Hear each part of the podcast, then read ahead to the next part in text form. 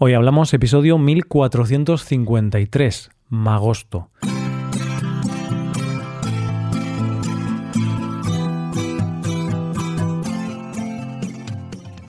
Bienvenido a Hoy Hablamos, el podcast para aprender español cada día. Si quieres apoyar este podcast, puedes hacerte suscriptor premium. Y así, además de apoyar la creación de este contenido, tendrás a tu disposición material de trabajo para seguir mejorando tu español. Hazte suscriptor premium en hoyhablamos.com.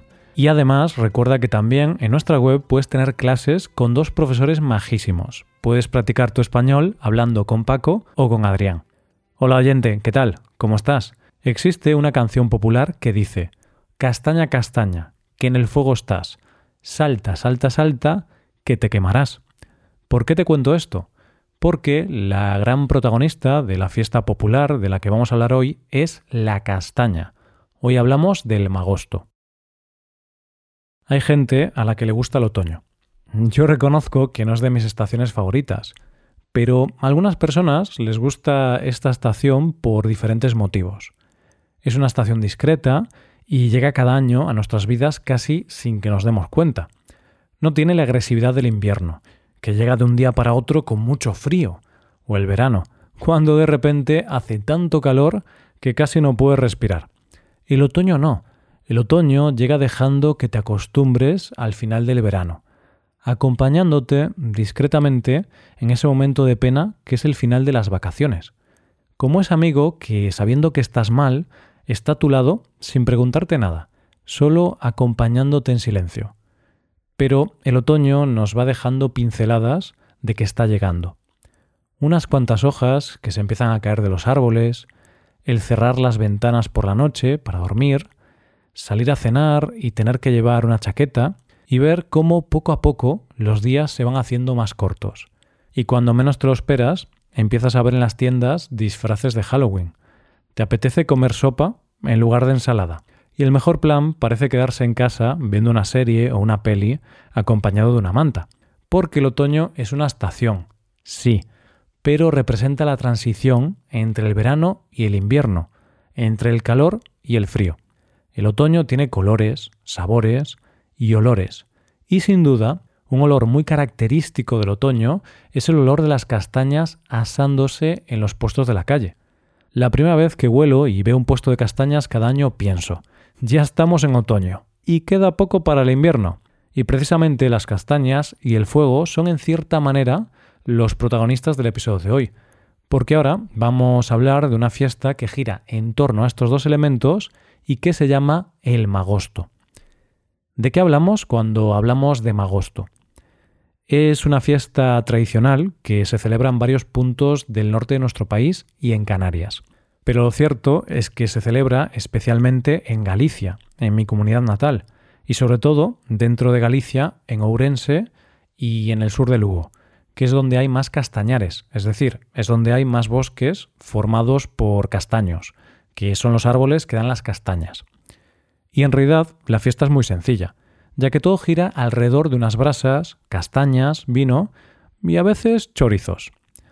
Dice la tradición, como pasa con la mayoría de las hogueras, que da buena suerte saltar las hogueras e incluso pintarse la cara con un poco de las cenizas de la hoguera.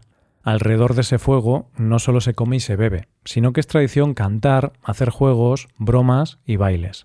Es decir, la base de esta celebración es juntarse y pasarlo bien alrededor de un fuego donde se asan castañas. Es una fiesta que tiene un origen pagano, pero en Galicia se ha cristianizado, y es por eso que la festividad se empezó a relacionar con los difuntos. De hecho, aunque no hay una fecha concreta de celebración, la fiesta se suele celebrar entre el Día de Todos los Santos, que es el 1 de noviembre, y el Día de San Martiño, que es el 11 de noviembre.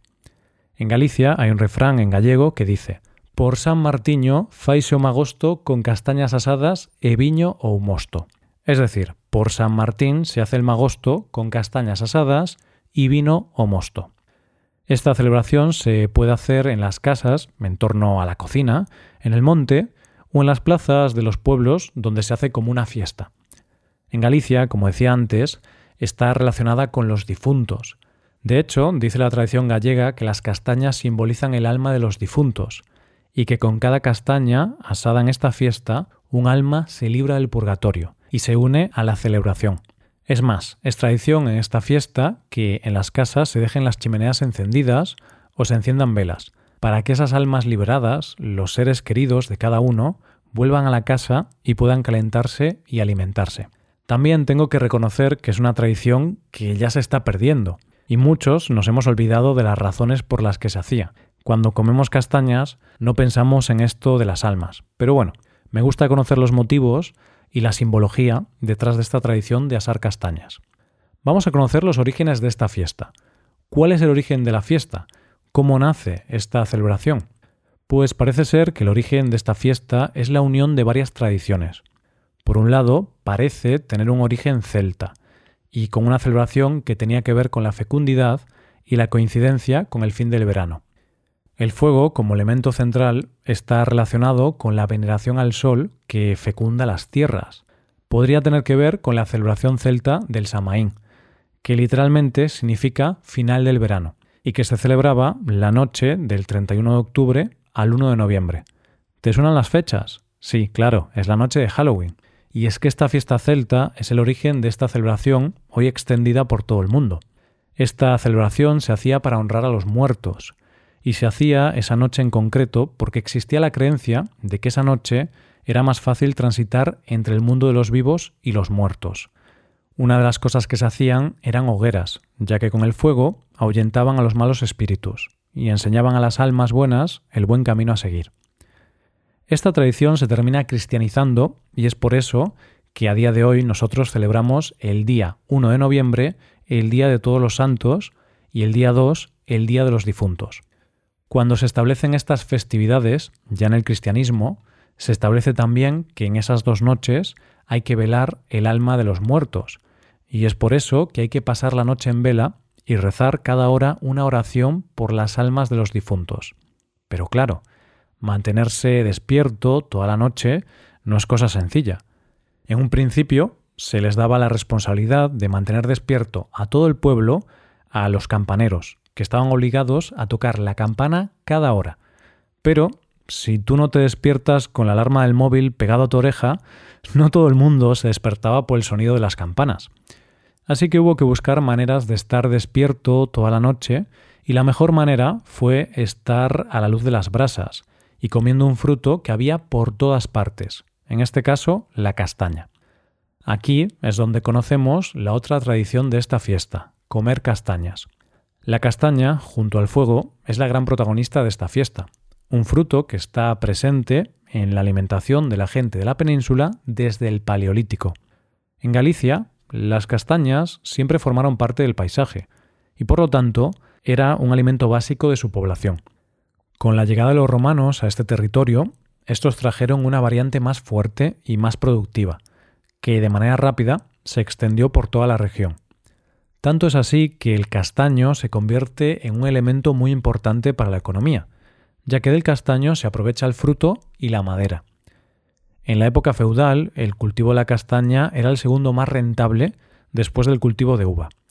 La castaña se vuelve tan popular que se la llama el pan de los pobres, porque la gente muy pobre, que no podía tener pan, usaba la castaña en su lugar, haciendo multitud de platos con la castaña e incluso usándola como harina. En el siglo XIX surgen muchas enfermedades de árboles y muchos de estos castaños terminan muriendo. Lo curioso es que las zonas donde más castaños sobrevivieron fueron las zonas de interior de Lugo y Ourense. Curiosamente es donde más arraigada está la tradición del magosto, y es lógico porque es donde más castaños se conservan. Decía el escritor e historiador gallego, Manuel Murguía, que el magosto era como un banquete funerario en el que la castaña al fuego simbolizaría la muerte, y el vino la nueva vida. Lo cierto es que es una tradición que, si lo piensas bien, sigue manteniendo su esencia misma de cuando nació. Gente que se junta para celebrar el paso de una estación a otra, alrededor de un fuego, y alimentándose de un fruto de lo más humilde. Además, asando castañas, se rinde tributo a los difuntos, y se hace en familia, entre amigos, en comunidad. Lo cierto, oyente, es que no hay manera mejor de recordar a los que no están que en compañía y alrededor de comida, bebida y con una buena sonrisa. porque no hay mejor tributo que se le pueda hacer a la muerte que a través de la pura vida. Así que, si vas a la celebración del magosto, no solo estarás comiendo castañas y bebiendo vino alrededor del fuego, estarás haciendo una tradición ancestral y estarás recordando y honrando a los que no están. Y como dice la tradición, con cada castaña que haces, un alma se estará librando del purgatorio. Hasta aquí el episodio de hoy y ya sabes, si te gusta este podcast y te gusta el trabajo diario que realizamos, nos ayudaría mucho tu colaboración. Para colaborar con este podcast puedes hacerte suscriptor premium. Los suscriptores premium pueden acceder a la transcripción y ejercicios y explicaciones. Hazte suscriptor premium en hoyhablamos.com. Muchas gracias por escucharnos. Nos vemos en el episodio de mañana. Paso un buen día. Hasta mañana.